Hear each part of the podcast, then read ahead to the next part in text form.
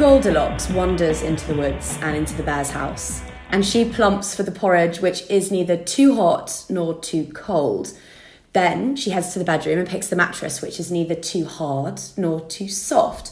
I mean, ultimately, she's eaten by the returning bears, but her logic is sound. Things slap bang in the middle are often the best, and such is the case with track at the moment.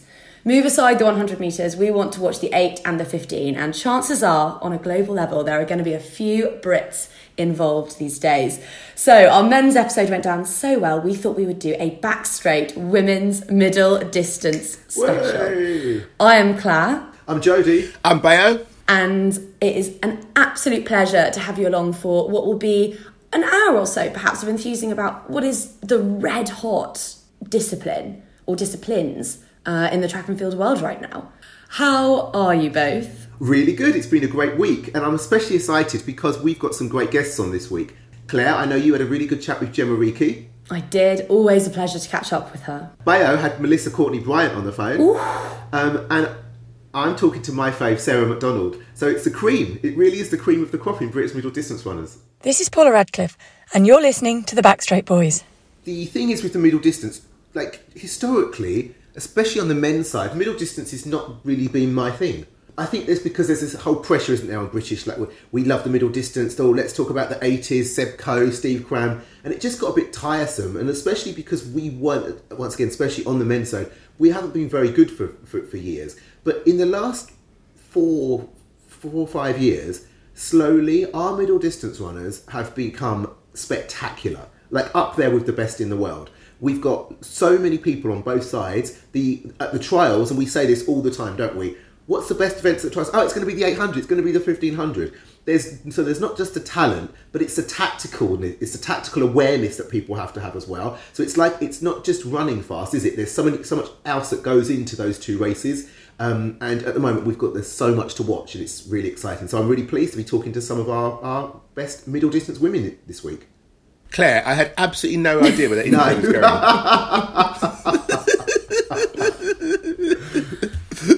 but I have to agree, the middle distance. I mean, the sort of 800 has always been my kind of my favourite event, but definitely not the 1500, and that is 100% changed in the last few years. Um, the I always think of the was it 2017 in London, the women's 1500 final in, in London was just one of the greatest races of, of all time, and it's kind of gone on from there. Every time there's a 1500 meter race on, men's or women's, it's just super super exciting at the moment. And what's so great is we have so many people in the mix. It's just so perfect, I think, as an event because every single lap matters. Every single 100 metres, a little storyline can develop or the narrative can progress. It's not like a 10,000 metres where you know for a fact there's, there's going to be some kind of dead weight in the middle of the race when it is just a matter of winding down the distance. In a 15 or an 8, every second moves being made and things are being gauged, but you also get long enough to really enjoy it and to luxuriate in the storylines emerging, even if so often recently they have led to fourth, fifth, sixth for Brits. Um, I think, especially in the 15, um, you can watch the tactics and you can see that split second decision that makes a difference between getting a medal or ending up seventh. Do you mean? Because sometimes it's just like when one person comes up on your shoulder, wh- whether you go or whether you let them get past you, whether you get stuck on the inside and can't get out. There's so much to watch for, and especially like all of us who've been watching athletics forever, we we we notice those subtleties, those little moments that um, are make or break. Um, and it's that decision making, isn't it? It's like whether you're going to go with the break, whether you're going to try and go for gold or do a Jenny Simpson and like run smartly and get a bronze. Like it's there's so much going on. There's so many stories, and it's yeah. I'm I'm very very excited about and the men's and women's are, are both equally at the moment.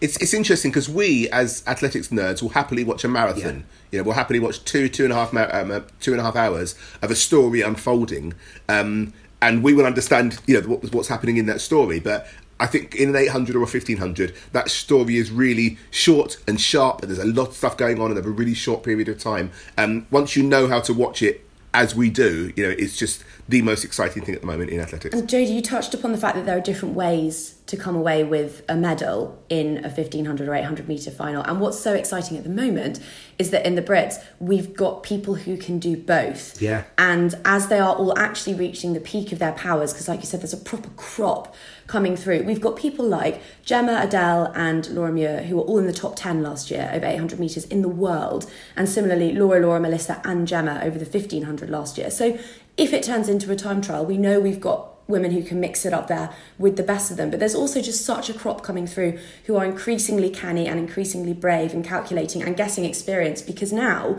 British athletes are desirable for meet organisers. So they are on the Diamond League circuit and they are getting these good reps in. And I think that's coming to fruition at championship level. Absolutely. And just what Bayo was saying about um, watching these races and there being lots of different stories.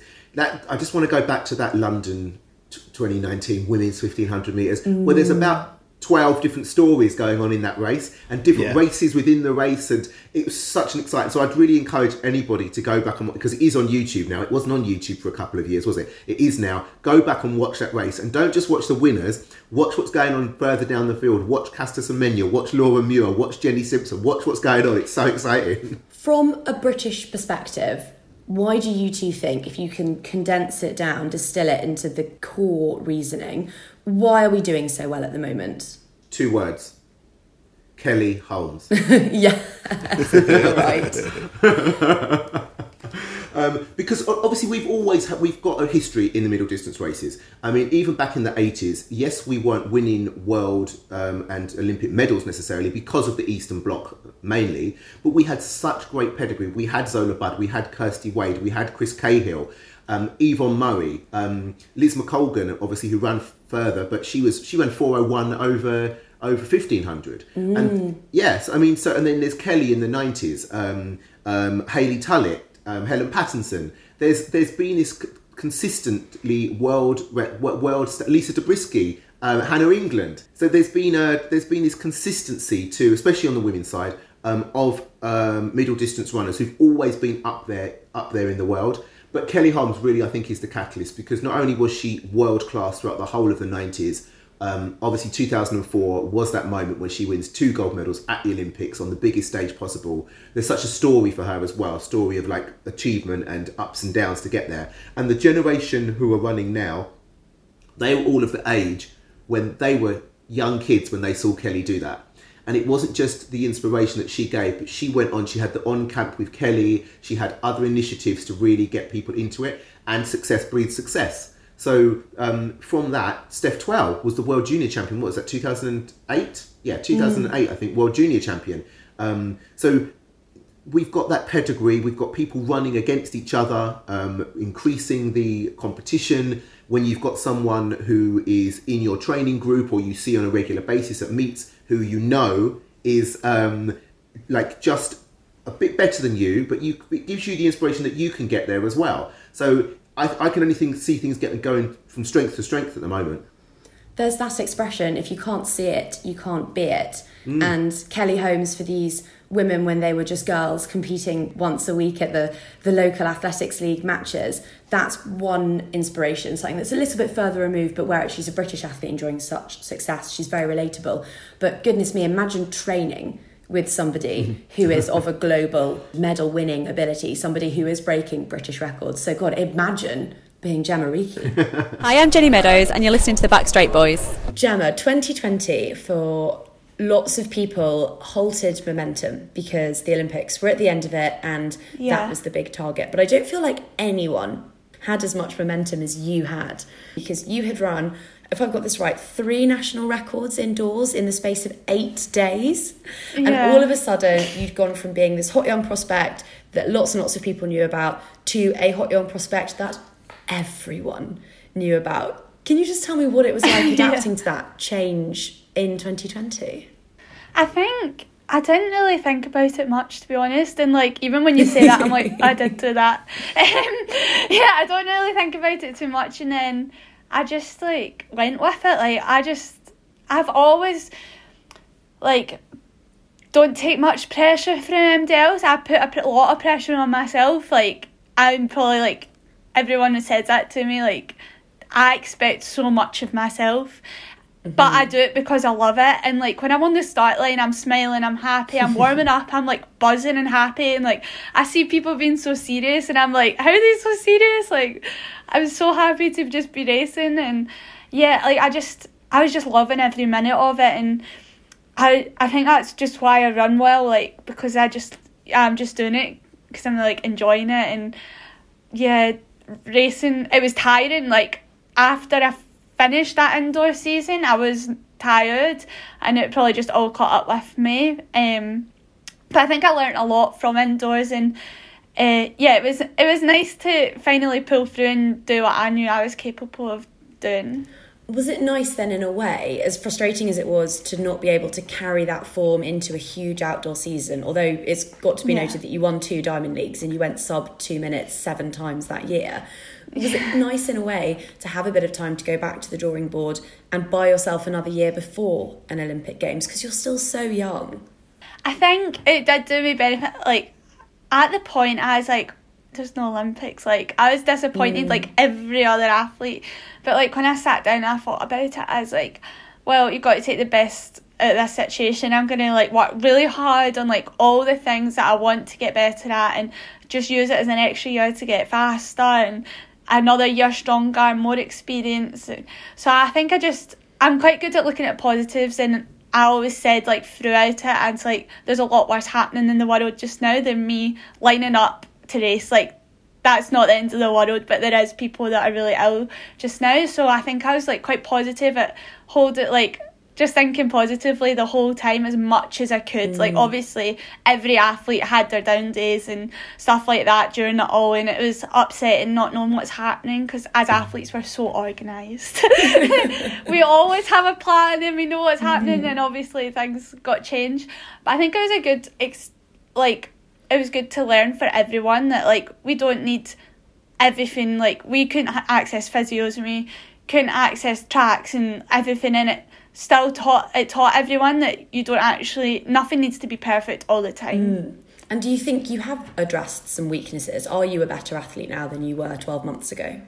definitely yeah like compa- i always look at my training diaries like i write i write them down as well as having them like online so i always write them down and i always i never compare myself to like if i'm training with Laura, I don't compare myself to her because we've both got different strengths and weaknesses and stuff like that. So I always just compare myself to myself. So like I'm always checking to make sure I'm making small improvements here and there. And mm-hmm. yeah, I'm definitely stronger and better than last year. So it's a positive.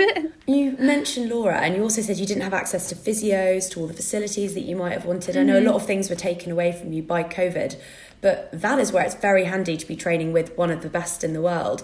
I- You must have been almost more grateful than ever that you've got Laura to run with and to Yeah. push one another.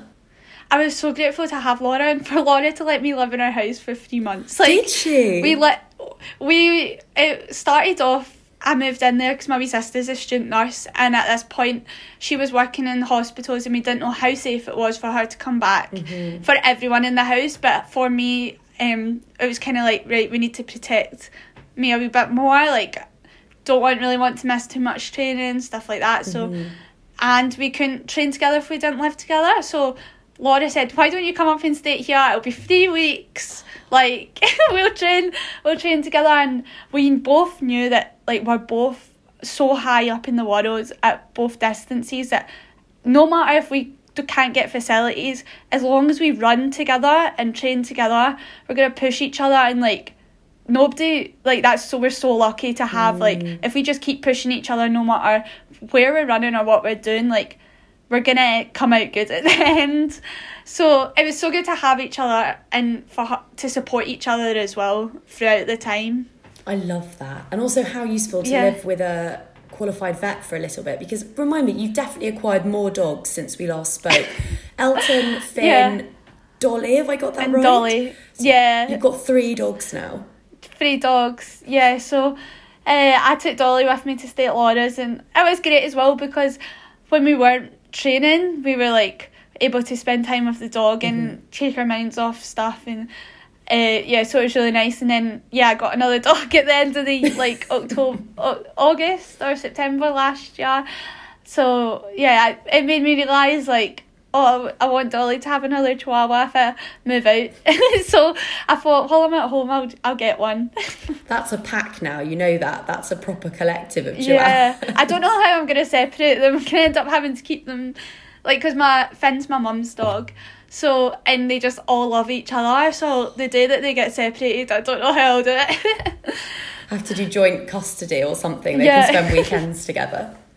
You Yeah. and Laura are clearly incredibly close. So I wonder how Yeah. competitive it gets and how much it rankles when things happen like just last week where she pinched back that 1500 meters national Yeah. record.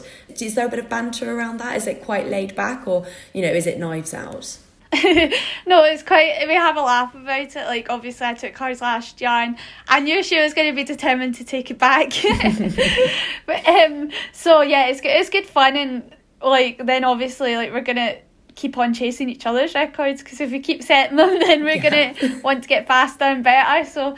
Uh, yeah, I was really happy for her though. I was like literally down the front screaming on her because I knew how much she like how hard she's been training and how much she wanted to go sub four because she's now been sub two, sub four, sub nine, and sub fifteen for the five. Yes, 15. So yeah, I, so she's like I think she's the first woman to do that indoors yeah because Hassan's done outdoors. Mm.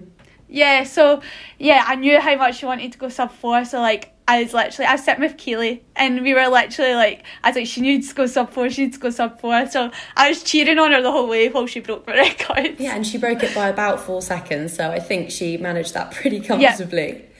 You and Laura are really handily kind of a little microcosm for what I wanted to talk about next because just within your training group with Andy, there are two world class athletes in the pair of you, and then also a handful of other seriously capable runners. Yeah. But British middle distance running right now is just unreal. We were just raving Yeah. about Elliot Giles's performance last night uh, over the 800 metres, but Yeah. becoming quite desensitized now to the fact that we have got the most fantastic cohort of middle distance athletes. Yeah. Firstly, why do you think that is? And secondly, how do you feel about that? So I, th- I think mm, it's because every time an athlete does something, we're like, why can't I do that? And why can't I push yourself? And the middle distance community in Britain just now is amazing. Like we all go on camps, we're all cheering on each other during sessions, we're all jumping in each other's sessions, pushing each other, like, and everyone's just so nice. And I think yeah, like as soon as like Laura came onto the scene in Scotland in particular and Chris O'Hare, I remember being like, well, I can do that. like if they can do that, I can do that. And I think it's just the same with everyone going on as well. Like all everyone's looking at each other and what they're doing and they want to do that. Like everyone's yeah, just I think it's just amazing just like and I feel so excited by it. Mm-hmm. Like it makes me so buzzing. Like even like Keely the other week running one fifty nine. I was like it's amazing. Like at eighteen years old, like amazing. And it just excites me so much for like what we have ahead and I'm so excited for Tokyo because I know how well everyone's doing and how much we're smashing it so It's going to make trials really quite competitive. Do you think, and I have thought this for years now, but do you think it's going to mean that we see the fastest trials that we have done in a long time? Because the only way that you can guarantee a seat on that plane is to finish in the top two. And I think that the only way to finish in the top two for sure is just going to be to run it out of one another. It's crazy. Like trials are gonna be so hard. Like I think I've counted like more girls that like for the eight hundred like like there's too many of us for the final. Never Yeah. mind like running the final. like there's so many of us. So even like heats are gonna be hard. And like when you look at all the the men's distances and the fifteen, like it's gonna be hard trials, but you thing is you need to come in the top two if you want to be in Tokyo and you want to compete in Tokyo and you want to be up there in Tokyo. Like if you're not coming up there, like yeah, it's mm. it's just so hard. What's nice about that, though, I suppose, is that you can then go into the international competitions feeling really confident because you know that Yeah. if you're the best in Britain right now, you are by default amongst the best Yeah. in the world, which must be a really nice feeling. When we're all running so well, like you know, if you're if you're winning here, then you're winning all over the world because yeah, but the distance running is just crazy. So you mentioned the 800 there. Is that what you're going to focus on for the Olympics? I guess like when I, we've never set on anything like we never like and everyone thinks like we're having them on saying like we don't know but like we genuinely don't know like most of the time I don't know what I'm doing tomorrow never mind like in months time but uh, I guess like so far like I'm running the best I am over the 100 so it would make sense to do the 8 but then like you just have to watch training for the next few months because things change all the time and getting stronger all the time getting faster all the time. So we just have to like wait and see like what what suits at the time like of trials mm. Very much 8 and 15 though for you, right? Uh, We've I think Yeah. you've not run a 3 for a few years, so I can't No. imagine we'll see you over a 5 this no season. never never, so never. I don't want to do 5k ever. 12 and a I, I really don't like long stuff. Like as a, when I first went to Andy, I was 15 3k, like that kind of thing, and uh, yeah, and like I've as I've progressed, my training's so much better over 815. I don't want to move up. Uh, yeah, I've made it clear that I don't want to move up, so I just have to keep running faster over the 800, so I don't need to move up. That's motivation. I don't Yeah. know of anything that could be more of a carrot slash a stick behind you than the Yeah. threat of having to move up or try a steeplechase or something else. Oh So, yeah. no, I don't think Andy'd let me do steeple. I think I'd just fall over. I have no coordination. No coordination. I'm good to like keep on my feet on the flat. Okay, that's good to know. We'll Yeah. away from the no multi Yeah. events for Jemma Reekie. no. We touched on this just before we hit record, um, but I hope you're happy saying on record the current plan isn't to go to the European indoors, Yeah. is it? Might Yeah, change, current- but currently not. yeah, so the current plans no. We just got to get head down, think about Tokyo and keep healthy, keep injury free and everything. And yeah, I'm just excited for the summer and hopefully travelling will be a bit easier in the summer and stuff like that as well. So yeah, we're just happy to be at home and train hard. and if Tokyo goes ahead, Yeah. what would success look like for you? I really want to be on the podium. I'm like, there's I no lie about Good it. you. It took me like a year to admit, like to admit, like I'm not gonna like. Obviously, I'm gonna be delighted to become an Olympian because I just like it's every athlete's dream. But like for me, I'm never happy if I'm not up there and like. Oh, every athlete goes into a race to win. Like, if anybody says otherwise, they're lying because, like, who goes to come fourth or like, I like even get like I even when I'm lining up on that start line, I'm gonna be wanting to win it. Like there's no lying about it. But I'll be delighted if I I win a medal. I can safely say on behalf of everyone at Back Straight HQ, we would be delighted to see you. Yeah. And goodness knows, you've certainly got it in you. Oh, how exciting! And I love, I like that you've come out and said that. I like that you Yeah. backed yourself there. Because having now interviewed you three times for this pod, I don't know if the Jemma Reekie that I first met, hot off the heels of winning that age group Scottish 800 Yeah. metres title, I don't know if you would have been confident enough to say that. I No. think that's it's been a, a really huge couple of years for you. yeah, definitely. And like even thinking like a couple of years back, I was probably just gonna be like, I'll just be delighted to make it onto the team. Like I don't even know if I'll make the team. Maybe the next Olympics. Like and now I'm like, nah, I'm not. I want a medal. So yeah, it, it changes a lot, and I think it's just growing as a person as well. Like learning what you're capable of, and um, yeah, like having the confidence, and it's definitely last year gave me a lot of confidence. I'm so pleased to hear it. I'm going to finish this off by asking you a couple of quick fire questions. If you could carry that sort of level of confidence and snappiness into these, this would be great. How many medals out of the available 12 will Team GB athletes win at the Tokyo Olympics over 800 and 1500? Oh, too many. Like, I don't even know. I hope everyone does so well. yeah, I don't know. I, I reckon one an event would be doable, right? So four medals, there or thereabouts? yeah, yeah. In one word, Elliot Giles' new 800 metre indoor national record was. Amazing. And who is the best Team GB or Great Britain middle distance athlete of all time? Oh, this one's too hard because I like too many people. um, well, obviously Kelly Holmes because she done the eight and fifteen double, and I watch her races back all the time. Um, yeah, I'll say Kelly. Yeah, And what about globally? If you had to pick a non-British athlete, or you might think Kelly is the best in the world of all time. Yeah, to, like I just love Kelly because obviously she won the eight and fifteen at the Olympics and set the British records. I don't She's think great. anyone's going to argue with you there. And finally, is it a legit world record? Controversial one. Is it a legit world record if it's been run with pacing lights? Oh yeah, well yeah. I just think it's it's good fun and it's how fast can the human body go? Like I think it's amazing to see how fast we can go. You are much younger than Jodie and Bayo, and I think that that has shown in that final answer they are fogies and they hate them. Oh no. Jemma, it's been a total pleasure catching up with you. Thank you so much for your time. And hopefully, we can get you back on as an Olympic medalist in the next nine months or so. Fingers crossed. Hey, this is Niamh Emerson, and you're listening to the Backstraight Boys. Jemma Reekie is such an exciting talent.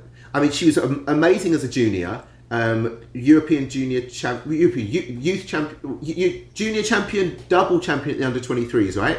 Um, and then she had that seamless, seamless progression into the senior ranks, which is such a difficult thing to do. And not just Yeah. into the senior ranks, but last winter, breaking all kinds of records and being like number one in the world mm. over 800 and 1500 and continuing that throughout the season. Like, she's right up there with the world's best. And I think, I mean, she said she wants to try and get a medal, and why not? Um, because, and especially if she does the 800 metres, which I think is her preferred distance, because now there's no Caster Semenya, that is a kind of a wide open event. I don't think there's anyone who is head and shoulders above every, everybody else. And we talk about it all the time. There's always medals to be got in these to be got in these middle distance races if you race smart.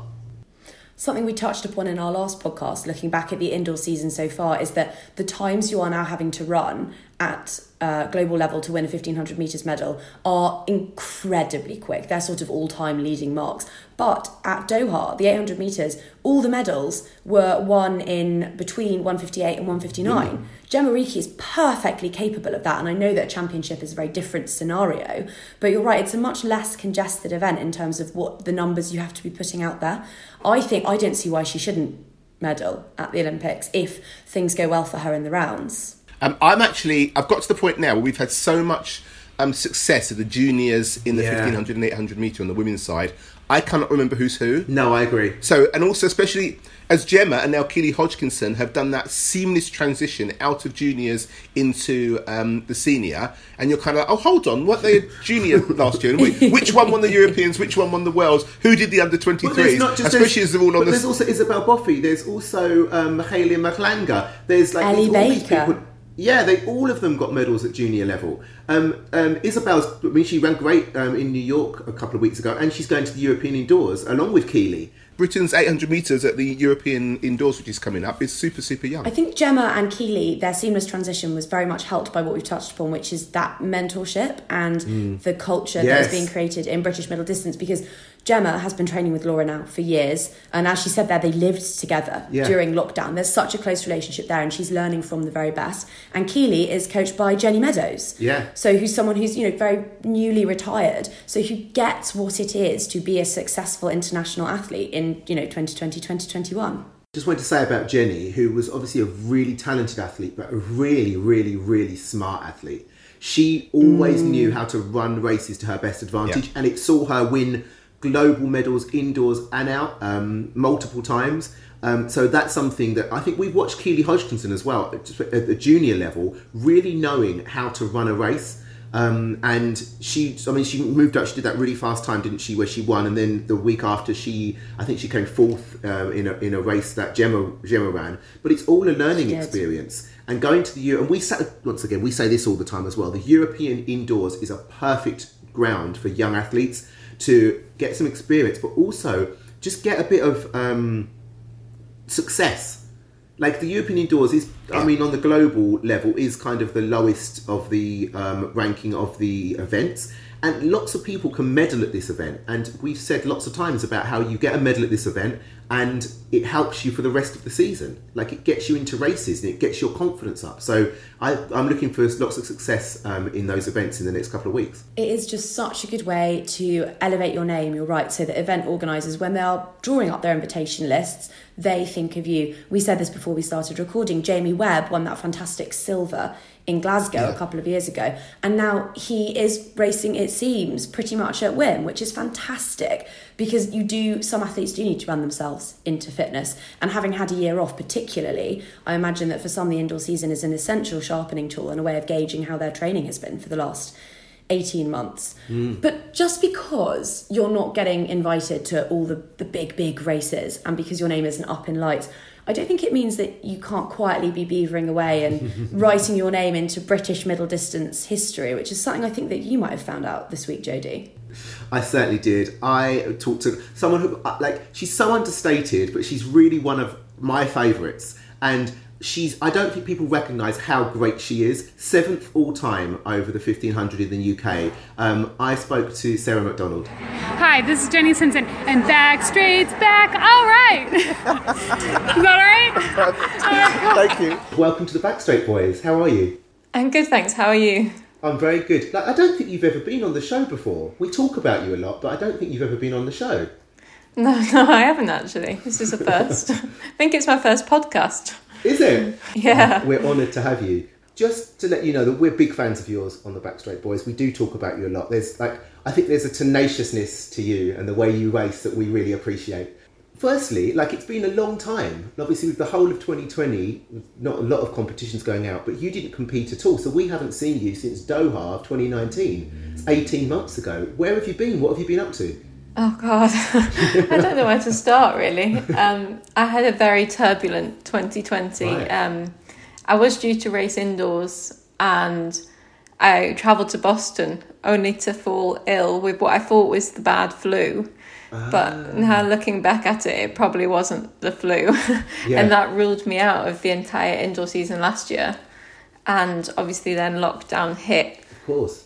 And um, I think a combination of lockdown and no therapy was just a bit of a big ask for my poor little bunion on my left foot. Okay. and I just had a, a difficult return because obviously I couldn't see a therapist and I was having to guesswork a lot with my foot. So we went for the cautious option when the Olympics were cancelled. So yeah, I um, hope to race soon.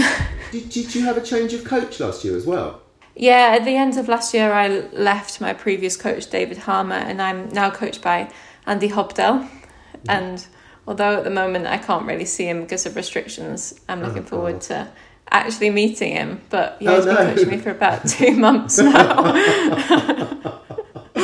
Um, like you're like you said like you, you wanted to do some races this year but you're not one of those athletes that we see on the diamond league every week you're a little bit under the radar you're a little bit unassuming um, and is it a conscious choice to not be racing in the, the, the high profile events or the things like the diamond league is it an issue about getting into the races to be honest, I'd love to race him more, but it's just such an issue when we have such a big talent in Britain to actually get into the races. But um, yeah, I always seize the opportunity when they come, and like I've always performed well, like at Rabat and the British Diamond Leagues. I always PB or have a big performance, so I seize the opportunity when they do come. because I think that's something that people don't necessarily realise about you is how amazing you are. You're seventh all time on the British list, both at 1500 metres and the mile. And the names that you're ahead of are like some of the greatest uh, distance, middle distance runners that we've ever had. Basically, you're a four minute um, 1500 metre runner and you're a UK champion. And then at the um, in Doha, you missed the final by one place in that very strange slow race. Do you appreciate how like at what level you're at and you're very at the very very top of the world level? I sometimes think that the way British middle distance is now, that you don't really appreciate, you don't appreciate it because there's always people ahead of you, and like you're always striving just to be the best in Britain. But actually, by being the best in Britain, you, you're the best in Yeah. the world, which is just the way it goes. So I think I'll probably end my career and look back and be like, oh, I was pretty at, pretty good actually. But at the moment, you kind of just have to keep pushing, and I guess because Britain is so strong, it makes you push harder as well. Like we have to strive to beat the British. Mm-hmm.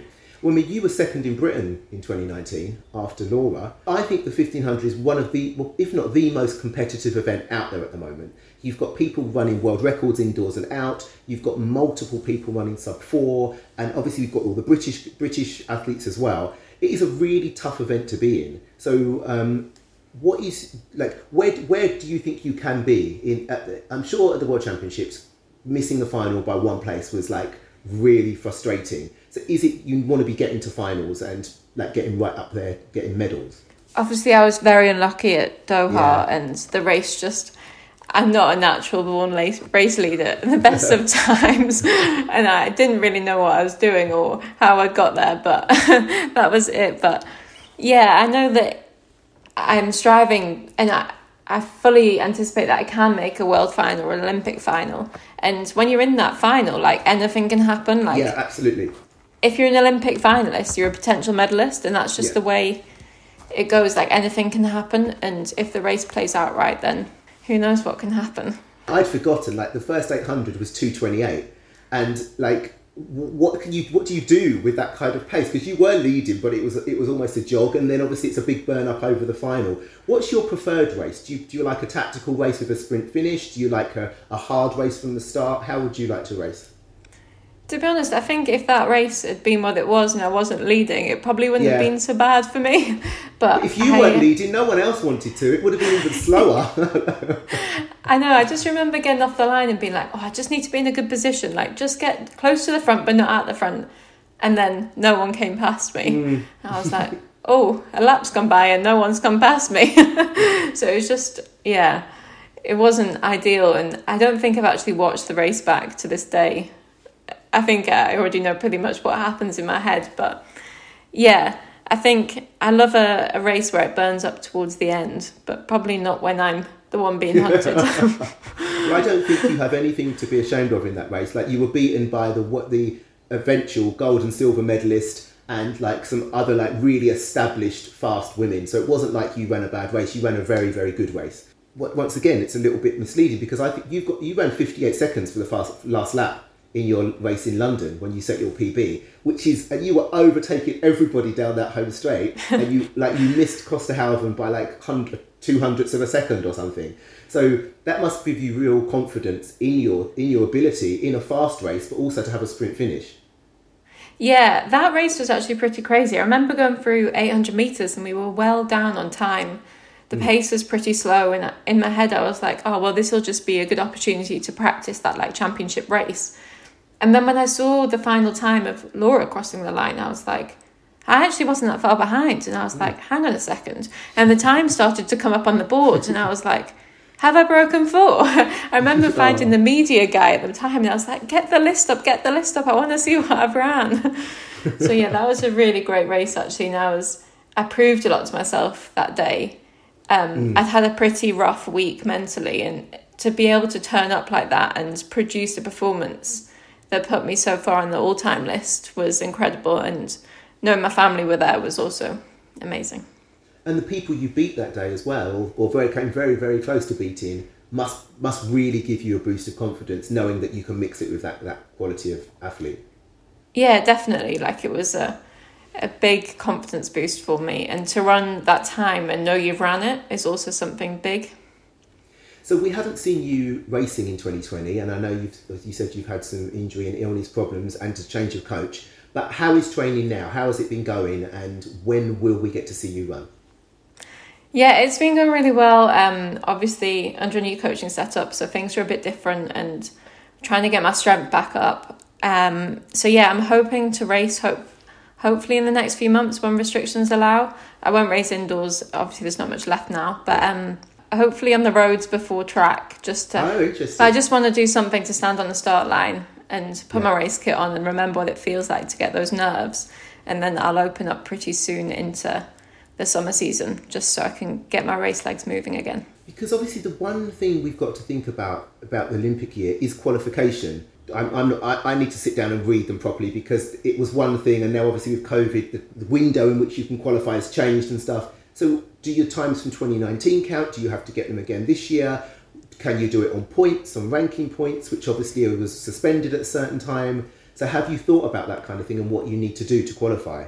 Yeah, so I'm actually pretty lucky. My time from 2019 stands, so I've ran the Olympic okay. standard, um, the IAAF standard as well. So I don't need to think about the time. I just need to make sure that on the day of the trials, I'm in the best shape possible, and I know that I'm as sharp as I can possibly be. Talking about the trials, the level in the UK is both a blessing and a curse. It's a blessing because mixing with those level of athletes obviously brings you to um, have a standard, but having to get through those trials, it, it can be a curse, which I know is something that you were upset about in 2018. When you go into a trial race, what is your mentality? How do, do you have a race plan in advance? Are you waiting for someone else to take it up? Do you think about where you are in relation to other people and just finishing in the top two? What's the mentality in a trials event? I guess it's really dependent on the year and like who's in the race, like who's not in the race that still wants to be selected. Mm. What do you have to do?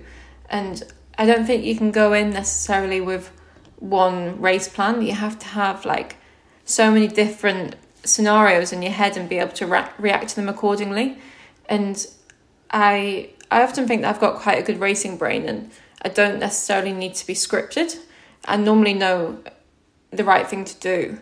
So that's what I try and go by rather than getting stressed about like, oh, well, I was meant to go at 800 meters to go and we're now at 700 meters to go, etc. Like, just try and remember how you feel at the right time and you'll normally know. And you are you were the UK champion in 2019 when you ran a spectacular race and, and beat Jemma.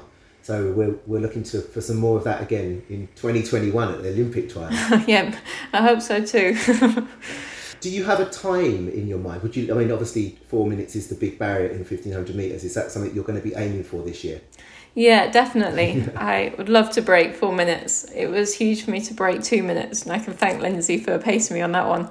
I want to be able to run four minutes, but I also want to run around four minutes consistently. Yeah. You want to be able to go to many different races and be able to run around that time in whatever the race may bring. So that's another goal, really. So you just mentioned the 800 meters because, of course, you are sub two minutes at the 800 meters as well. Do you have any plans or goals at the 800 and even running that at championships?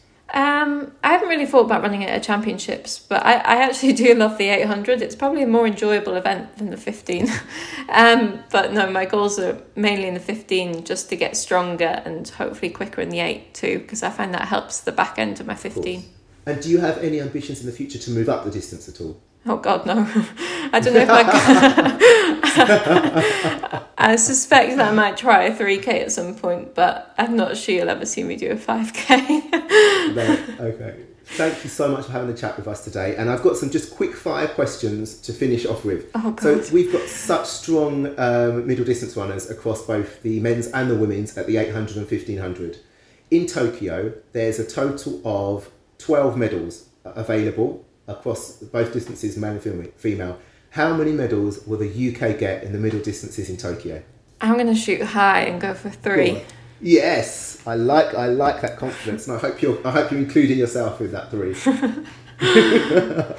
we'll see. What's the, what's the, one word that comes to mind when you think about Elliot Giles's new national record in the um, 800 meters? Spectacular. That was the most magnificent run I've ever seen. I was just in awe of like how he attacked the race. Sorry, that was more than one word, but he deserved no, more than fine. one word. deserves, right. And I think for me, it wasn't just the time; it was the people he beat, the amount he beat them by. Just a, a really, a really all-around great race. So yeah, it was just the way he attacked it as well. Like, yeah. Jamie really pushed him, and he probably has Jamie to thank for running that yeah. quick because I don't think he'd have gone that soon. And Jamie ran an amazing race too, yeah. and it's just hard when you ran under the British record, but it's not the British record anymore. but I mean, everybody's running so well. It's it's really great to watch. Who is the question is actually who's the best British middle distance runner of all time? But I'm going to change that a little bit. Who's your favourite British middle distance runner of all time? Oh, I think Kelly Holmes. Yeah, I, I was lucky enough to be in the stadium that night, and um, I think I can still. I might be slightly deaf from the screaming. It was it was just a great great night. And who's your favourite global middle middle distance runner of all time? Oh, that's a difficult one. Um, I'd still probably say Kelly. Like I looked up to her so much, like growing up, and she's British, so. and I think she is one of the reasons that we have such amazing middle distance runners right now because she was such an inspiration and success breeds success, which we've seen ever since. Yeah. She's a good choice. um, now, a couple of recent controversial issues. Yes or no, what do you think of pacing lights? Uh, yes. Ah! I hate them. but I'm not an athlete. If I was an athlete, I'd probably love them. I think that I've been in races with pacing lights, but I've never looked at them. Like I, I, don't know why I said hmm. yes, but it is good as like being able to see if they're on track especially the longer distance Yeah. races. I understand the, the appeal of them. I just don't like them for world records. I think it's almost like running a different event so than the, than the past. So just for me, not for me. And lastly, this, we had Paula Radcliffe on a couple of weeks ago talking about an issue that has been controversial that's been going on over the winter. What are your thoughts on equal distances uh, across country for men and women? Well, I would never run a 10k cross country, so absolutely not. Right. well, listen, thank you so much for chatting with us. Um, you are, as I said, one of our favourites here at the Backstraight Boys, and we wish you all the best for the summer, and we hope to see you in that Olympic final and under four minutes. Thank you so much. Thanks for having me. This is Jess Judd, and you're listening to the Backstraight Boys. Jodie, you said she's never been on before. She has actually. Well, that's I know. She she reminded me. Oh, okay, because I, I, I spoke to her at the trials. I don't know if it was probably 2019. I think because Yeah. we were we were just very excited because, as you say, we we, lo- we love her. So she said to me after the recording that we had spoke to her before, and we'd said to her then how like she is kind of underappreciated, and that we appreciate her. And I think that there is something about her personality that's just very quiet. And she's just, like you said, Claire, just quietly getting on with it and being successful. But I'd love to see her do a little bit, maybe go to like go to the indoors. I mean, it's a, she, she couldn't this year, but because that's the kind of event where she could potentially win. And that would really kickstart Yeah. her ability to get into big races and stuff like that. So maybe it'll be world indoors next year. But we've got the European Cup in the summer. Events like that, she's she's a potential winner of those kind of events. So Yeah. I really hope that we can see her in some of those. She said she's going to start the year early, do some street races. Yes, so you know if you get some good results there, yeah, get some maybe get into a BMC early in the year. Like set it up for yourself. I think she's like when you're the seventh all time of four minute runner in the UK. I think you should throw a bit of weight around and get into one of those races. Get someone to pace you. get a really fast time at the beginning of the year and get high up the rankings. There are a few people like that who do fly under the radar just because personality wise they'd rather crack on and hmm. hustle and then let their results Yeah. speak for themselves. We haven't even mentioned her yet, but she's a proper pod favourite. Shelayna Oskan-Clarke is mm. so Yeah. softly spoken, but a formidable athlete and one of the best that we've ever produced. You've also got the likes of Alex Bell, Adelle Tracey, Eilish McColgan's obviously moving up through the distances, but she ran the Olympic qualifying standard over 1500 metres last year. We're hmm. absolutely spoiled for choice. And she ran a 30, 58, 10k on the roads, which is I think one Yes, second below her mum's best. So How painful. She'll I'm guessing she'll be doing the 10 this year um, as well as or if or if maybe together with the with the 5 um, and the talk is that she, the further up the distance the better she gets so that'd be really great to see her over a really hard um, track race at the 10k so but we're talking about middle distance today aren't we Yes. it really is an abundance of riches, and I think that's the case globally. But once you're in a final, once you have a lane at a championship like that, really anything can happen. And I can't remember which one of you first used the expression, but I parrot it all the time, and that is the the the phenomenon of the sneaky bronze. yeah, It's an American speciality, but we see Yes. it time and again. There will be the bolters out the front who've take, you know, run the legs of everybody else, or the ones who've got the quickest final 200 meters on them. There's always someone in stars and stripes just tying up that bronze medal. Can I say, I think the expression sneaky bronze, I think, and Jodie will know this, it comes from the 99 or 2000 World Championships when the idea is we left. I think we left Donna or Kathy, um, Kathy, Free, um, Cathy Freeman, Kathy Merry out of Merry. the team, out of the team for the rounds. Was it 99?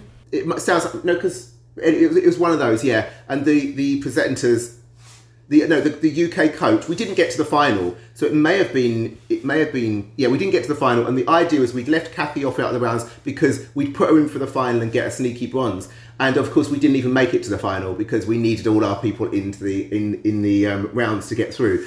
But um, yeah that's I think that's where the name comes from. We've repurposed it to talk about middle distance medals. Yeah. but there is a phenomenon of people that you don't really know or who are not like the top top top of the world of sneaking a bronze and i could like name it going back through the all time back to the 90s um like who's that south african Cronje is it who got a bronze like in 2013 or 15 like there's all kinds of uh, leonel manzano there's all Matt kinds of people Centrowitz, one of the classics. Yes, well, well, it's sneaky sneaky, that gold. was a he got, sneaky but- gold God, so it was. Sorry, I've massively undersold your achievement there, Matt.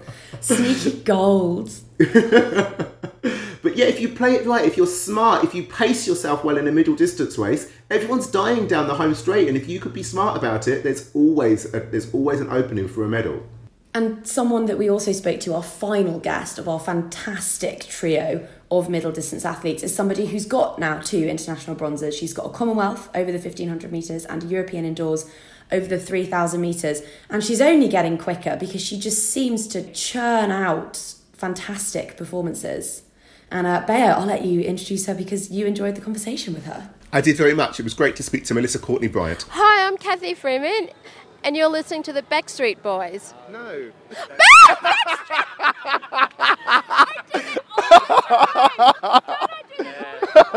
Hi. So first of all, um, big big um, welcome to the Backstraight Boys. Is this, this your first time on? Have we ever spoken to you before?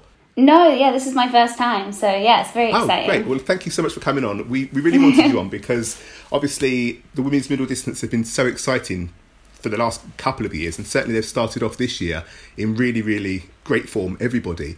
Um, but last year, of course, was a bit of a bit of a weird one, wasn't it? How did how did you get on in 2020? Um, it, I mean, yeah, it was a really tough one. Um, but I think the best thing for me was I just tried to keep to a routine. Um, obviously, I couldn't go to the track and the gym, but I just kind of made do. You know, we had weights in our shed. I was doing gym in my garden. Um, obviously, my husband as well helping me a lot. We are going on the bike, um, keeping me company, measuring out like grass loops to do like a track session.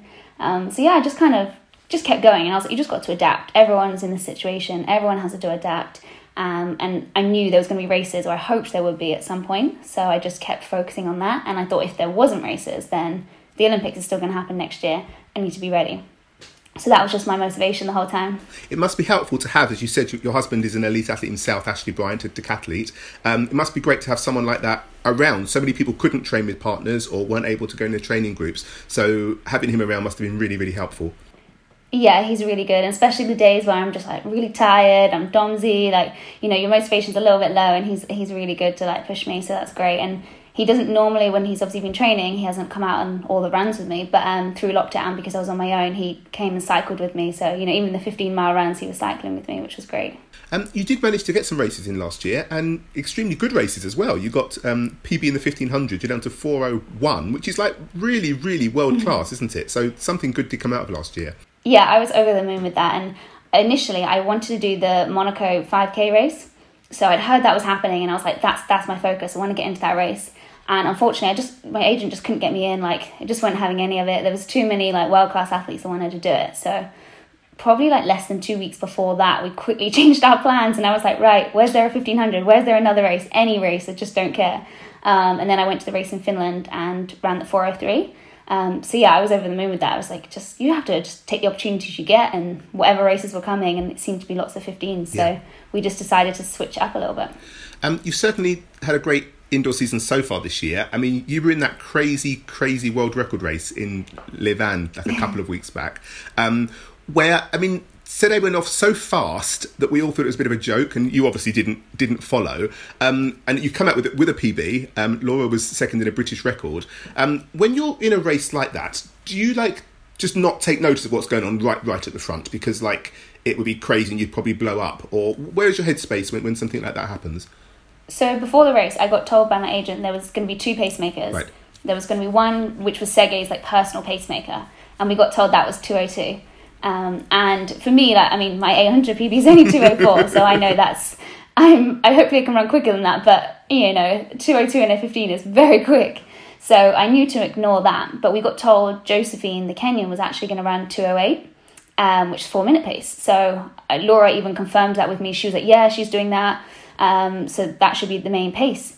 So when obviously she, we went off um, and both pacemakers were in front of Tsegay, I was like, "What's going on?" Um, so that was a complete surprise to me, and I think for Laura as well because she anticipated to have a pacemaker take her to a K. So um, it was a bit weird, and I just kind of thought. I need to just judge this myself, and all the other girls obviously just piled up behind me, and I think they thought, "Oh, this girl's going at a great pace. We're just going to follow."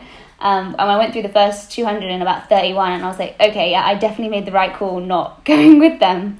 Um, I think they went through in 58 for 400, which, you know, is, is, is amazing. It's so fast. Um, so, yeah, I definitely made the right decision. But I did feel like I was almost doing a time trial. I was kind of just focusing on Laura in front of me and yeah, just literally focusing on the back of her head. But obviously, she was too far ahead for me to be with her. Um, so yeah, it did feel like a time trial scenario.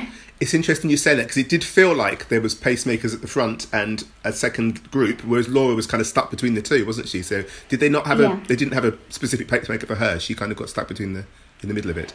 Um, no, yes, so the pacemaker that was supposed to be for Laura um, decided, I don't know, she decided last minute, didn't do it. She just went ahead with Got Um, we don't know if that was like their plan or what the initial thing was, but I think when Laura went off, she was just a bit confused because that pacemaker was supposed to be in front of her. And I thought, if there's a pacemaker in front of Laura, then there's Laura. I can just sit off that a little bit and that'd be perfect. Like 208 was still a bit quick, I thought, for me at this time of year, but I probably would have committed a little bit more.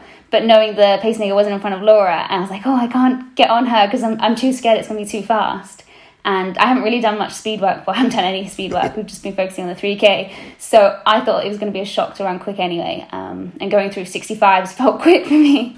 Well, it was certainly it was PBs all round, so it all, all's well Yeah. that ends well, doesn't it? Um, we have we have the European indoors coming up. Are you are you planning on doing Uh, that? unfortunately, no. So after the 1500 in um, Liévin, I actually got a sore foot, um, which was a really, yeah, it was a really big shame. Like, I took a few days off and then I got back running and we thought it was fine, but tried to do a session and it just, it just wasn't quite right. So we just need to take a little bit more time and take some more rest. And, you know, I can't just keep pushing with Euro indoors like two weeks away. It's just too much of a risk. And with the Olympics in the summer, I just had to focus on that. But yeah, it's really hard because I really wanted to go there, you know, to win a medal. So yeah, I'm pretty gutted. So, what are your ambitions for for 2021? Um, I just yeah, I want to be in the Olympics and make that Olympic final. So yeah, that's the main goal. I mean, to make the team for the British team is such a hard task anyway. So I think trying to make sure you're top two at trials. I've already got the qualifying time for the five k. So you know, I'll probably hopefully try and find another five k when it opens up the season, um, if that's possible. We'll see what races are available. and and then yeah, just get top two at trials. That's you know just make sure you get the easy, just top two, no questions. You're just in that team and you know you're going, and then yeah, the aim would be to make the final. And you said the 5k there. So, is it the 5k that you're aiming for, or would you consider doing the 1500 as well? Uh, well, I wouldn't do both because they definitely don't work on the timetable. But um, the 5K is a priority, and that's kind of the way I tend to train. Like I train for that. I think the 1500s have happened really well for me, just off the mileage and the 5K work. And I think they do complement each other really well. So I will definitely race 1500s in the summer, but I think the focus will be the 5K. But it would be, you know, it's nice to have a backup as well and um, have another event, especially with like the caliber of the ladies out there. You never know is the 1500 going to be stacked? Is the 5k going to be stacked? I mean, they all are across 800 up to marathon. So, um, yeah, it's nice to keep my options open just in case. It really is like an embarrassment of riches that the UK has at the moment, and you you know that if you can make it into the team, then you really really deserve to be at the, the World Championships at the Olympics. You know, you're you're definitely world class if you can just make it into the British team. Um, you say that the um, the timetable doesn't work for the 1500 and the 5k. Is that right? Yeah, I think it means that you would have to do like a 1500 heat before the 5k final on the same day. Um, so I mean, someone like Sifan Hassan, that might she might do that, um, and other people, but yeah, I wouldn't. I wouldn't take that risk. And it also means maybe that both both the Lauras are going to have to make that decision as well, aren't they? So, Yeah, definitely. And I don't know where the 800 sits, so I don't know whether yeah Jemma and Laura Muir could do that double. I'm not sure. And then I know the Yeah. 5k is ahead of the 10k, so which is quite un- unusual actually. Normally you have the 10k first, so that might change people as well. Because that's the thing, we've got so many people who can double up. You know, Jemma and Laura, and- well, both Laura's and yourself and Eilish. Yeah. It could work out. You all you all easily make the team if it all slots together to work well. But if it all comes together and people want to double up on that, it's going to get quite quite tricky, isn't it? The global standard right now, in the last couple of years, um, especially sort of if you think of the World Championships back in 2019 when um, Sifan Hassan ran crazy times. We just had um, Tsegay, as you say, last week running crazy times. Um, where, what do you, as, as an athlete yourself, when you're in races like that or you see races like that, what does it make you think? Do you think you can reach those times? Do you think that you're just going to have to become more sort of tactically aware? What does it make you think as, a, as an athlete watching that? I think the 353, I, I actually didn't even know she'd run that fast. I, mean, I was sat on the track after the race with Laura, and I think Laura pointed to show me the time. I was, you know, so oblivious because I was just waiting for my time to come up, and I saw Laura ran 359, Yeah. so I was so happy for her. And then I was like, oh, 353, wow, like you just, yeah, I didn't see that coming. And, you know, I've raced Tsegay quite a few times. I've actually beaten her, I think, in Karlsruhe a couple of years ago. Um, so, yeah, it's, it's different. I think it just shows that you know athletes are coming through, aren't they, at um, different levels, I guess. But the fifteen hundred is just yeah, it's becoming something so different. You can't just run three fifty nine now, can you? To win a medal, you know the girls at the World Championships were running what three fifty four, missed a medal. I think they came fourth. I think it was Shelby Houlihan. So um, yeah, that makes it really tough. I think, and that, but I do think in Doha it probably maybe was a bit skewed because obviously the conditions apparently were perfect. Um, I wasn't in the stadium, but they said it was aircon. It was you know the perfect temperature. Yes. So maybe that was just you know one of those magical races where everyone runs super quick. I also think, and we've seen it time and time again, that especially in the fifteen hundred, there's there's medals to be had. Um, it very much depends on people's tactics. Um, those really clever runners, your Jenny Simpsons, you know, are always there and thereabouts. It doesn't matter if you run super fast; you know she's going to get into the mix. So there's medals to be had. yeah, Jenny is someone I've like admired for years. So you know, I've loved watching her race, um, and she just tactically gets it right. Um, and I think that's the thing you just need to be tactically aware, and that's what I've worked on the last couple of years across the 15, 3K, and 5 is getting myself in better positions, being more aware of my competitors because it sometimes it, it slows the race, it comes down to the final laps, and it all depends if you're in a good position. Um, so yeah, I just I try and think about that a lot more than I used to. Well, you mentioned the race in Karlsruhe, I think in 2019, which I will always remember. That's the that's the race that really put you on the map, as far as I'm concerned, because you basically outkicked a whole field of, of um, Ethiopians. And I remember like being, what's going, what's going on? So it shows that anything anything can happen on a last lap, can't it? Yeah, I came back from well, I came straight from Kenya to there, so I'd been training for four weeks. And when we're at that high altitude, we actually don't run that fast because we're at eight thousand feet. So we're doing a lot of endurance, a lot of work. I think I was just so aerobically strong. Um, the speed just happened. But yeah, I think my last lap was like a 29. Even I was like, wow, I was really shocked by that. But my coach was watching it um, at home, Rob, and unfortunately his stream just stopped um, Oh, with like, yeah, with a lap to go. And he was like, oh no, like trying to get it back on. Apparently his daughter was, you know, Dad, what are you doing? And then he just suddenly had like his phone pinging from like um, to some of his friends. And he was like, oh, she's won, hasn't she? And I've missed it. Because everyone was texting him, so he was a bit gutted. He missed the last lap. So that's Rob Denmark is your coach, who's a British Yes. middle distance um, legend. You must you're in very good hands there, I suppose. Yeah, so he's been coaching me. I think it's exactly four years now. Um, so yeah, I've come on such a long way with him. Um, yeah, he's great. We get on really well, which is a really nice relationship. Uh, now I've just got some quick quick fire questions for you. Yeah, so don't don't think about them too much. Just Okay. um, just give me like some rapid answers of what you think the, the answer may be. Team GB at the Olympics in the men's men's and women's eight and fifteen hundred meters. How many medals are we going to get? I I would say two. Two. That's a good answer. Yeah. Um, Elliot Giles discuss. Oh, I think Elliot's great. Um, yeah, you know, I've been a big fan of Elliot for years, and I've been at the races with him recently, obviously in Karlsruhe and in um. And he's just such a good racer, and he's he's really coming into good form now. So I'm excited to see what he did. That 143 was just amazing. but he works, you know, he works really hard. He's really dedicated, so it's it's so deserving. Yeah, it's really good to see, isn't it, when someone's been around Yeah. like a while and is really coming coming together. Who is Britain's best middle distance runner of all time? Oh, that's so hard. Um, see, oh, oh, I don't know. See, I, I, want to say um, Laura Muir. I know she hasn't won, you know, an Olympic or world medal yet, but she's just been up there consistently. You know, she's won three fifty five. She's got that British record. She's phenomenal over the eight hundred, and I think Laura coming through really has inspired the other generation. Like, I mean, I know um, I'm similar age to her and some of the other girls, but I think her pushing through has really motivated and pushed everyone else on. So um, I'm going to say her. That's really interesting you say that because that was something I was, I was going to come to actually. That there's been so much um, great British um, runners in the last few years, and what do you, where do you think that comes from? Um, yeah, I don't know. I mean, I guess lots of us are the generation. Like for me, I grew up like loving watching Kelly Holmes, Paula Radcliffe. Um, you know, reading their books. Um, I was part of the Kelly Holmes like Future Stars program, things like that. So I guess we got inspired through that, and I think it's just when someone makes that breakthrough. So I think Laura making that breakthrough and making those finals and actually pushing for the medals, it makes everyone else realize it's possible. Um, and it's just a domino effect. Um, and you see that across, you know, the 8, 15, 5k in men and women that they all like as soon as one person does well they all just start like fighting because you know it gets harder and harder to make the teams um, it's like the men's 1500 for the boys it's so competitive like you, you can't predict who's going to make that team I think also when you see someone from your home country, it becomes believable, doesn't it? It's something you can can aspire to. And if it's com- coming from, from Ethiopia or Kenya, it maybe feels like it's untouchable. But when it's someone you know and you, you train with or, or see all the time, it must feel like it's act- actually reachable. Yeah, definitely. And I think because, you know, I've known like the girls like Laura and uh, Weightman, Muir, Eilish, all of them, you know, I've seen them racing all these people for quite a long time. It's, yeah, it's nice. And I've been on camps with them. I see how hard they work. So, yeah, I think we all just, everyone inspires each other, which is great. Yeah. Now, one last question, which is a contentious issue in the Backstraight Boys studios pacing lights, yay or nay? I love them. Um, yeah, because I I've experienced them, so I think they have a place. So championship races, no, um, but they are. Uh, I did like them. So I had them in Nijmegen, which I think is one of the first events that did them in 2018.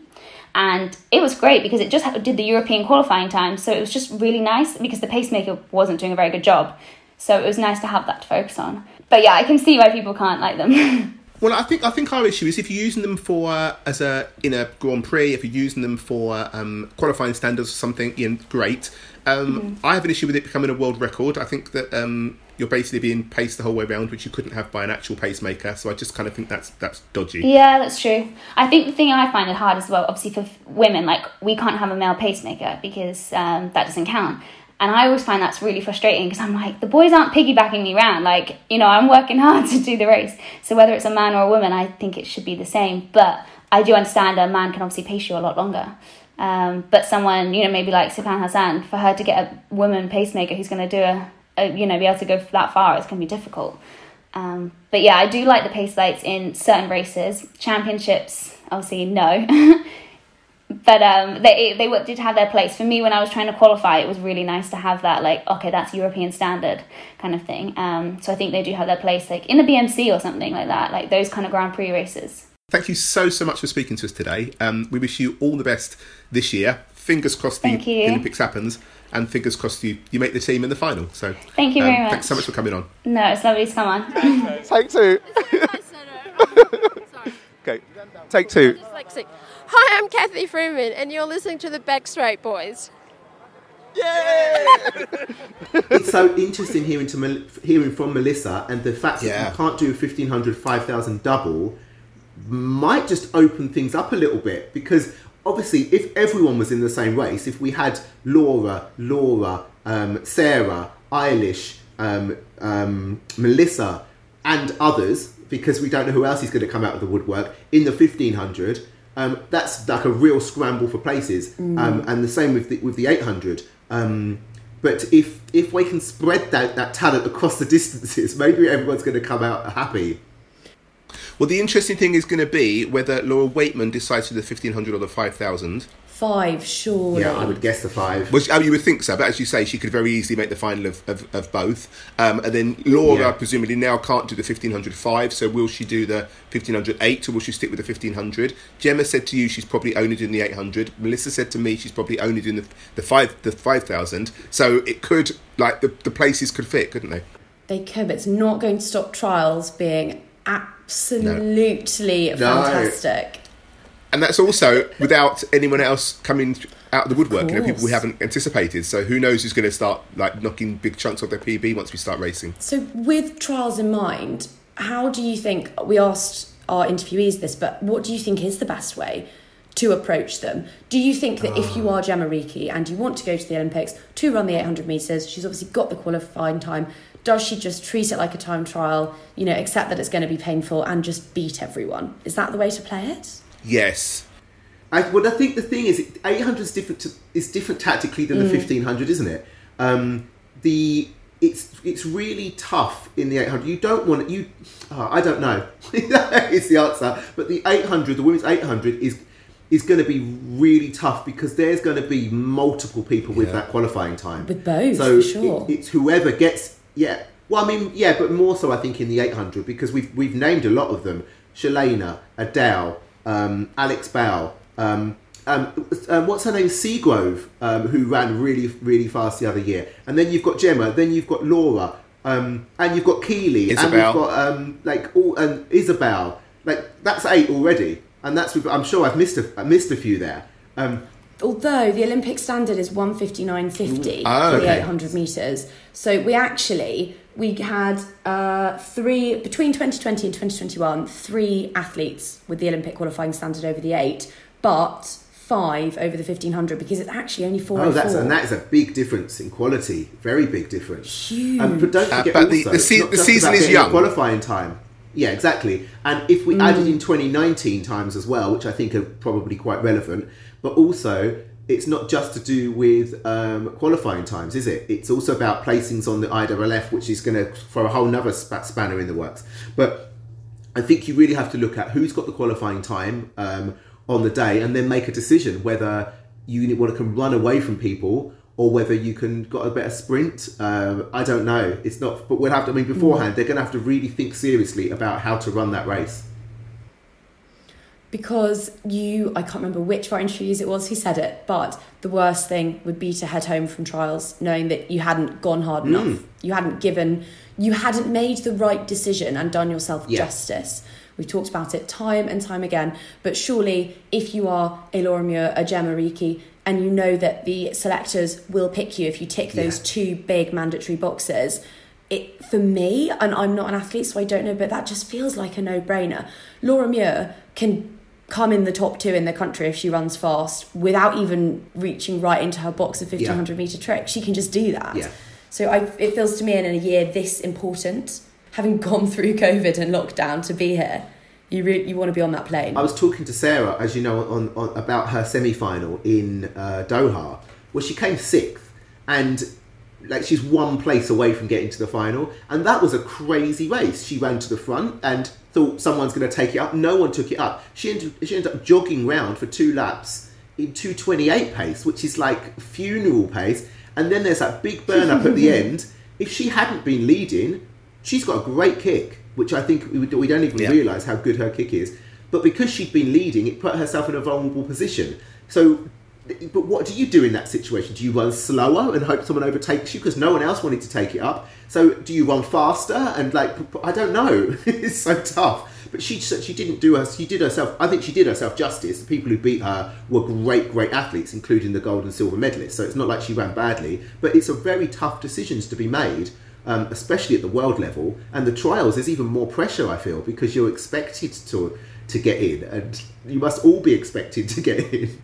Think suddenly British athletes are being faced with, or kind of being exposed to the realities of being a sprint hurdler in the US, mm, Yes. or being a distance runner in Ethiopia or Kenya or something. You're suddenly realizing, you know, or being an American shot putter. You're suddenly thinking, hey, it's actually if I can just make it out of my selection process domestically, I, I'll be in a final globally if I get fortunate with injury and I'm on a start line fit and fresh. Mm. Yeah, I always think American female hurdlers and Kenyan steeplechasers are the two like most unfortunate athletes in um, are the two sets of most unfortunate athletes in athletics, aren't they? Because um, get, just getting out of your um, getting out of your country's selection is probably harder than the final. Hi, it's KJT, and you're listening to the Backstraight Boys. What is for certain though is that the future is bright and there is such cause for optimism, which I think was reflected in the fact that they all thought we would leave with multiple medals from the Olympics in the men's and women's 800 and 1500 metres. Did you agree with that sentiment?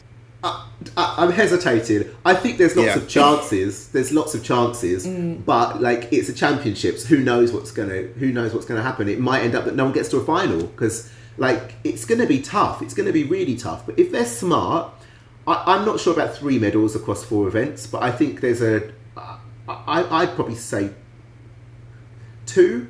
I think we can get two. Yeah, yeah. Two sounds two sounds sen- sensible. Um, but until we see the team, it's very hard to say because um, if Laura only decides to do one event or Jemma etc., then that halves the amount of medals potential, doesn't it? So if Laura doubles up, we have more medal chances than if she doesn't, etc. So um, it's hard to say at the moment. But if you think about it, everyone who's in that team has got final potential, haven't they? Yeah. Well, Hundred percent. one of the people that I would say the odds are in their favour is Jake Wightman. He's someone who I would always count on in a championship to execute. But all of a sudden, gone from sort of being one of the great hot prospects of British middle distance running to somebody that perhaps we we could hang a, hang a medal somewhere close to them come the Olympics is uh, Elliot Giles. and I just think, I know this is a women's middle distance special, but we have to touch upon that national record because it was silly good. I didn't even realise 143.63, is it 64? Um, I didn't realise how fast that was. So when it finished and they said the second fastest ever, I was like, what? Um, it's just it was just crazy. And he looks so in control. That's the thing that looks so great about it. He just looks like he's got everything covered doesn't he? He ran that super super fast time but at no point in the race did he seem bothered. At no point did he seem that anyone was going to catch him. He just felt like everything was coming together which is a great thing to happen in olympic year Sorry, I'm going to be a little bit controversial. I think we can't talk about all these fast times without talking about these shoes.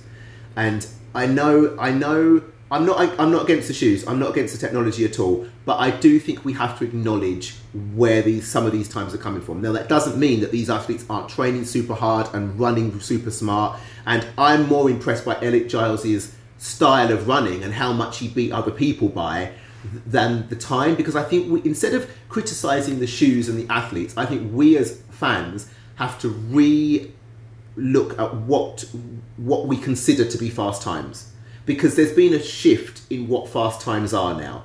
And when um, was it Marc Scott who ran 1310, 2710 for the 10k, um, Yes. and obviously Elliot just run really fast. Brilliant. I'm really pleased they're running these times, but maybe 143 indoors isn't 143 indoors two years ago.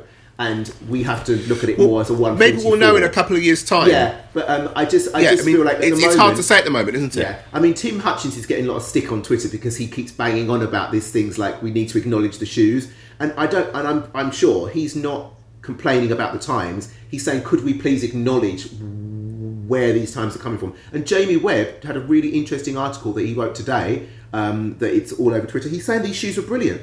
These shoes, I've stopped training in. I've stopped using them in training because I don't know where I am because they give me so much advantage.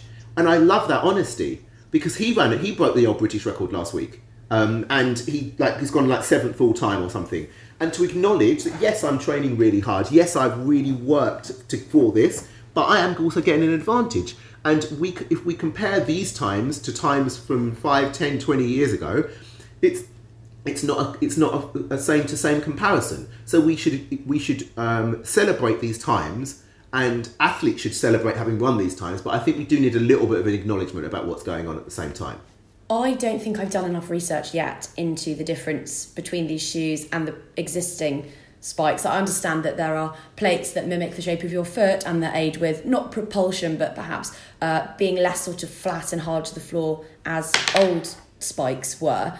I understand all of that and that you know that the Adidas one hasn't yet landed and it's not available yet to use in races etc but I, I don't feel well enough placed to comment on it. So you're right. Maybe what we should do is go hey Elliot Giles whatever he's doing is working. He looked silky smooth super powerful very in control of everything very confident and comfortable in his running. And he is routinely dropping quick times now. And so I think he's someone we can get really legitimately excited about Just for comparison, Nick Willis, who knows a thing or two about middle distance running, thinks that they give you two seconds per mile. In time trials that he's Wow. been doing, he was shocked to see how fast he's going. If we extrapolate that out, that's one second over 800 meters. It's like 12, 13 seconds over 10k.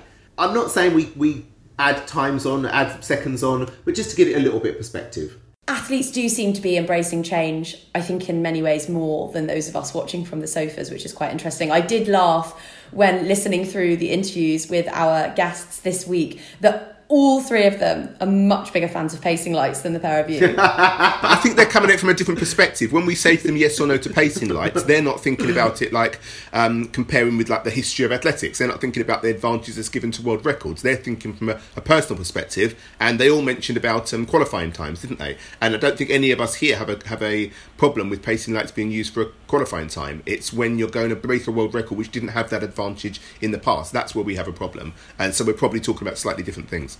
Well, however much they might have rankled you with their thoughts on technological innovations, we are very grateful to Sarah McDonald, Jemma Reekie, and Melissa Courtney Bryant for their time and wish them all the best for 2021. I've no doubt that there's great things to come from all three of them this season. Absolutely. Absolutely can't wait. Hi, I'm Dalilah Muhammad, and you're listening to the Backstraight Boys. Much as last week's episode was, this Backstraight Boys and Girl edition is sponsored by Runners Need. Yes. Our favourite apparel shop who offer gait analysis and tried and tested uh, equipment and apparel from the very best brands. And anyone listening to this podcast, we implore you to go and check out what they have for sale because if it is a full price item and not an electronical, you can pop back straight in at the checkout and get a whole 15% off your order, which is certainly not to be sniffed at. And this week we thought that we would just briefly touch upon the way that running makes us feel emotionally, mentally, psychologically, rather than the obvious, which is that it leaves us physically absolutely knackered. so, so Claire, you're a much more active runner, runner than us at the moment. So what's what's your motivation for running? You can buy off Etsy a t-shirt that says "I run to burn off the crazy." Mm. Now, the term "crazy" might not be the most politically correct or nuanced way of putting it, but I can really empathise with that. If I've had a bad day, if I feel het up, if I've not had enough fresh air, if I just feel like I've been cooped up inside in the last year has there's brought more of that than ever before. Running clears my head, leaves me with a great big rush of endorphins. I'm so smiley and relaxed after I've been running. And I really like toughing out a run when I don't feel like it. There's something ah. incredibly ah. satisfying in that graft. You know, going and doing some kilometre reps or some hills or something. It's gnarly, it's disgusting, but I feel great afterwards. And it's quite it's properly addictive. I love it. I, I wish I did have that. Oh, maybe I do, but I, I, I'm resistant to it. but like running is the only like exercise that I actually enjoy doing. Yeah, me and too. It's, I think it's because obviously watching so much athletics, it's something that I can um, kind of relate to. And when you when you do go out and run hard, and you can pretend you're Paula Radcliffe or pretend you're Eliud Kipchoge or something, in a, like obviously a quarter of the pace, but um, it's something relatable to me. And although I don't do it as often as I should, um, I really enjoy it every time. Every time I go running, and I love it when you start out because with me it's always like um, I do it for ages and then I usually get an injury or something and then I stop and don't do it for ages. But it's that getting back into it and you start off and you can only run like a mile and you have to have a little walk and but you and then the next week you do a little bit better and then you do a little bit better and then you get to the point where you can do more than just plod around. You actually oh i'm a little bit fit now. I can maybe even pace myself. I know i'm going to run 5k mm-hmm. so now i can try and get a better time. Um, it's that kind of little mental games you play with yourself that i absolutely love. I'm just looking at the window and the sun is out so i have no more excuses. My trainers will be going on later today do you two listen to anything when you run? I know that you are both podcast fiends. What do you go with audio wise? Because I broke my phone a couple of years ago and had to stop running with music. And the first few runs were awful because I could hear that I was out of breath, I could hear my feet pounding the pavement, and I just thought, I convinced myself I'd be bored, but I've grown to love it now and I run with nothing. Oh, really? oh, the headspace it affords me. I couldn't tell you what I think about on a run, but I get back from a run and I've sorted all sorts out up there. Oh, that's so interesting. Oh. I, I have to have something on, on in my ears, but that's just mm. life in general. I've always got headphones in. but um, I usually listen to podcasts, but if I really want to run better, I will listen to music. And I've got two playlists. One is 90s House and one is what we call like 80s groove which is kind of dance music from the 80s like r&b stroke um, yeah, that kind of intersection between disco and house, um, which is they're the best best music to run to. I save up a podcast I've been really looking forward to. If I know it's like a uh, a true crime one that's going to have a big reveal or something, mm-hmm. I, I do it so that I know I'm going to be completely distracted, so I don't think about running. And you know when you've, yeah. you've listened to something and suddenly suddenly you realise another five minutes has gone past and you hadn't even thought about it. That's what I want. I want yeah. something to completely de- completely distract me from my um the, the pain in my head and chest and legs and feet. and that actually, without being too corny about it, runners need are really about the mental side of things as well as the physical side of things. And it, it's really important to them that people know that it doesn't really matter how far you go, so mm. long as you're going somewhere, and that you, there are so many benefits to be reaped besides the fact that you know you might run a 5k PB at some point. So let's just remind everybody our new sponsors, Runners Need, and if you go to their website and you put in back straight um, you get a 15% discount on any full price item apart from electronics. Is that right, Claire? That is right. Well yes. done. and I'm going to test your knowledge now because I'm going to ask you where people can get in touch with you both on social media if they wanted to tell you their thoughts on the podcast. So on Twitter, it's at BackstraightB. And on Instagram, it's Backstraight Boys Podcast. Jody, this week, let's sort that out and get them the same thing, whatever that may be, yeah? Absolutely. So we just have I one to remember. it when I say it. I'm at Claire underscore G Thomas, and I'd just like you to stop and think: Have I reviewed the Backstraight Boys and Girl hmm. podcast yet on my podcast provider? Because if I haven't, now's the time. It takes all of two seconds to hit the fifth star along from the left, which is probably the best way to do it. And obviously, if you write a little review as well, you might get some um, Backstraight Boys swag on the way to you. We've, we've cleared out our athletics cupboards, and I'm sure we've got some nice little prizes for you. Well, do you know what I have to say? Our athletics covers are running a bit bare with like, the whole of 2020, like as a complete um, Right off. a complete no go. Um, yeah, and we weren't in Doha either. So um, if people have been mentioned, if we have called out your um, called out your review, then give us a drop us a DM on Instagram or um, or Twitter, and I will scuffle around in the back of the cupboards and try and find something for you. DM, aren't you down with the kids? Thanks very much for listening to our women's middle distance special. Thanks again to our fantastic guests. Thank you, Jody and Bayo, for your company. It's always a pleasure. And thank you to Runners Need. Is that everyone? I think so. Everybody. Bye. Bye. Bye.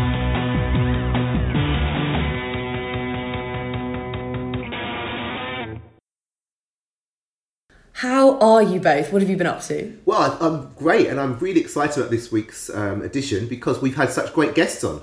Um, Britain's women's, yeah, middle distance special. We've got some of the best talking to us this week. Who have we got? Go on, tell everyone. Give let's let's have Okay. spoilers. Let's tell people so, who's coming Sarah, you had a really good chat with Jemma Reekie. Bayo's been talking to Melissa. Are you kidding me? Don't you remember?